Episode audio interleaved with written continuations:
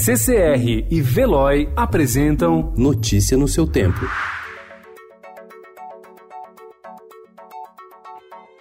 Olá, sejam todos muito bem-vindos. Hoje é sexta-feira, dia 3 de janeiro de 2020. Eu sou o Cado Cortez e esses são os principais destaques do jornal Estado de São Paulo.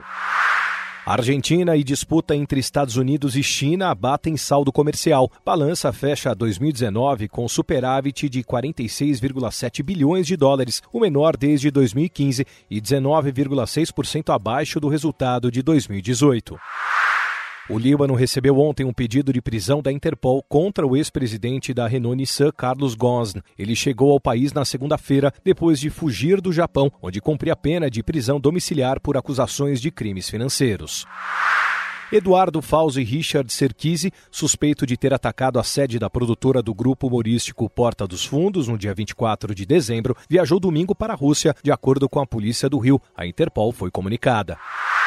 Em depoimento à Polícia Federal, uma ex-diretora da Universidade Brasil de Fernandópolis, no interior de São Paulo, afirmou que alunos pagavam até 80 mil reais por vaga na Faculdade de Medicina e 100 mil reais por vaga com financiamento estudantil. A direção da universidade nega.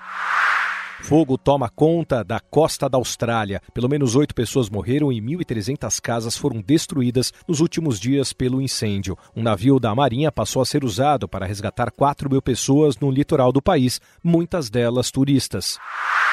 Caixa terá crédito imobiliário pré-fixado. Prédios construídos com madeira, uma tendência internacional, chegam aos poucos ao Brasil. Os projetos usam placas pré-fabricadas personalizadas que são encaixadas na obra.